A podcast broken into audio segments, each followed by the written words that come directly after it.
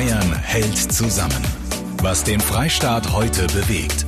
Hier ist Kati Kleff. Einen schönen Montag wünsche ich euch. Bayern bleibt zu Hause und jeder für sich geht mit dieser neuen Situation auf seine ganz eigene Art um und ich finde das völlig in Ordnung. Denn leicht ist es für keinen von uns. Das muss man sich, finde ich, in diesen Tagen auch immer wieder ins Gedächtnis rufen.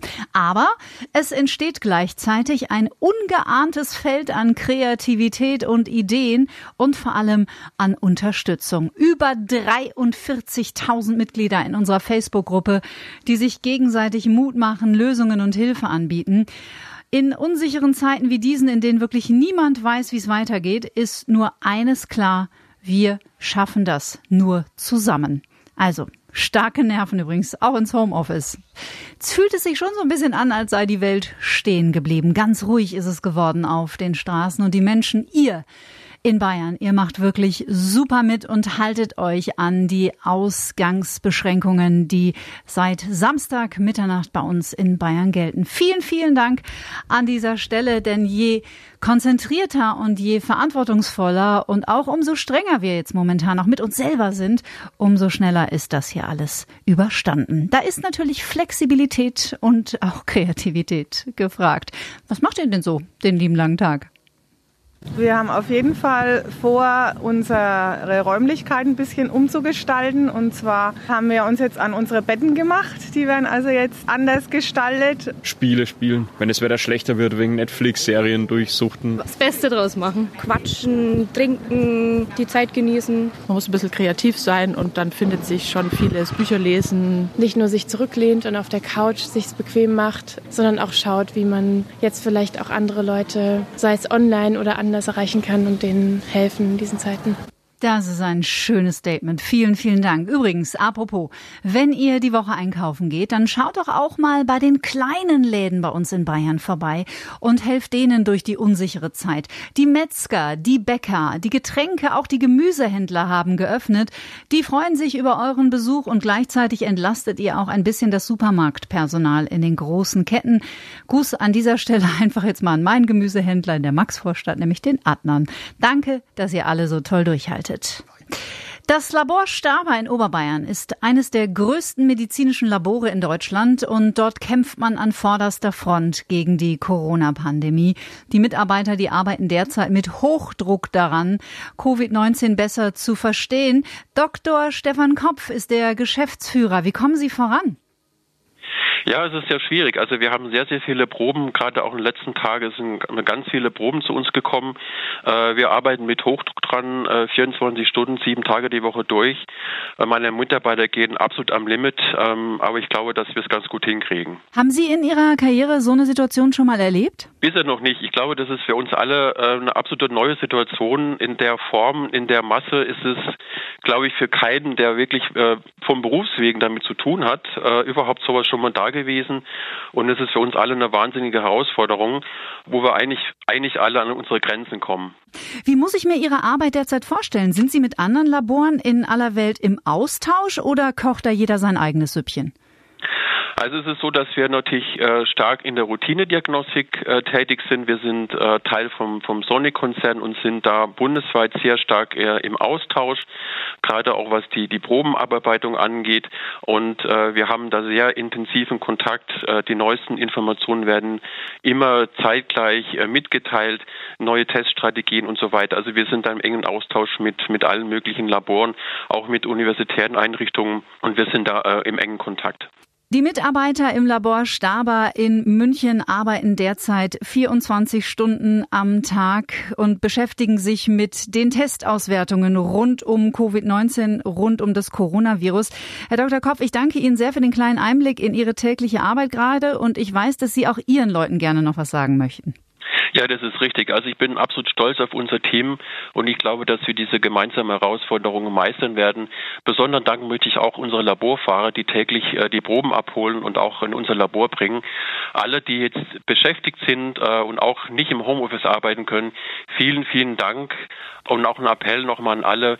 Jeder, der kann, soll natürlich bitte zu Hause bleiben und alle, die das nicht können, vielen, vielen Dank an mein Team, an unsere Leute hier. Die leisten wahnsinnig viel und äh, ich bin absolut stolz auf Sie. Da schließe ich mich an im Namen aller Antenne Bayern-Hörer und auch des Antenne Bayern-Teams. Grüße an die Mitarbeiter in den vielen Laboren, in diesem Fall Labor Staber. Ihr macht eine mega Arbeit und ich bin ganz zuversichtlich, dass wir bald die nötigen Antworten auf noch offene Fragen, was das Virus angeht, bekommen. Bayern hält zusammen. Wenn ihr was auf dem Herzen habt, dann kommt in unsere Facebook-Gruppe oder ruft natürlich auch jederzeit an hier bei uns bei Antenne Bayern unter der 0800 994 1000. Das Coronavirus zwingt uns alle zu Geduld, Ausdauer und Flexibilität. Plötzlich finden nämlich große Teile unseres Alltags online und digital statt. Miriam Groß ist evangelische Pfarrerin und zwar in New York in den USA. Und bei Ihnen funktioniert die Kirche schon digital. Ja, in unserer Gemeinde verwenden wir ähm, ja das digitale Medium jetzt schon eine ganz geraume Zeit für mhm. Kirchenratssitzungen, für Teambesprechungen, ähm, ab dem Herbst äh, sogar für unseren Konfirmandenunterricht, der ähm, auch digital angeboten wird und natürlich auch äh, für Seelsorgegespräche für Menschen, die weiter weg wohnen. Na klar. Haben Sie denn Tipps für uns in Bayern, wie wir trotz der Krise unsere sozialen Kontakte nicht verlieren?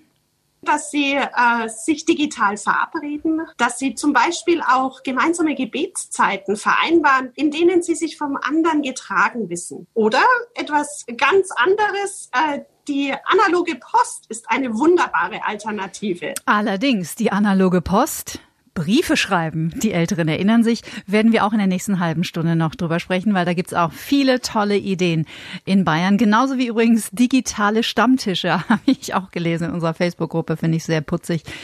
Die treffen sich mittlerweile in einem virtuellen Wirtshaus, die Jungs am Abend aufs Feierabendbierchen nach dem Homeoffice-Tag. Geht alles, wenn's muss. Die Corona-Krise, die hält uns alle auf Trab, ausnahmslos. Es gibt niemanden, der davon nicht betroffen ist. Vor allem hält sie diejenigen auf Trab, die uns trotz dieses Ausnahmezustands weiterhin versorgen.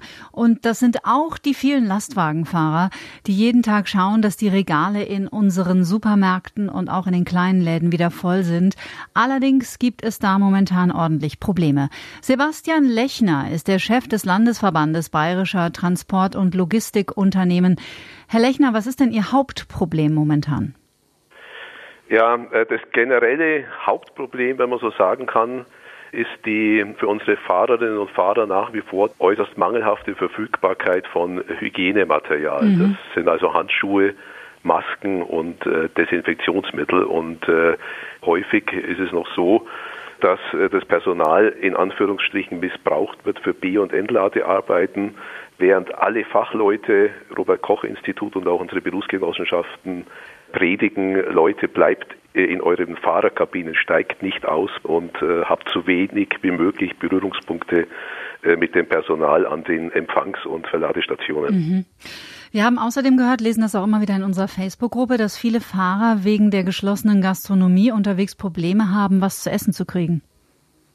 Wir haben massiv bei Tank und Rast zum Beispiel dafür geworben, für die Fahrer, die nach mehreren Stunden äh, Fahrt äh, über die europäischen Autobahnen bei den Raststätten anlanden, doch bitte schön mehr bereit zu halten als belegte Semmeln und, und Bockwürstchen. Absolut. Und das auch noch zu Preisen, die jenseits von Gut und Böse sind. Wir haben gesagt, mindestens zwei warme Mahlzeiten inklusive äh, Getränk zu sozialverträglichen Preisen.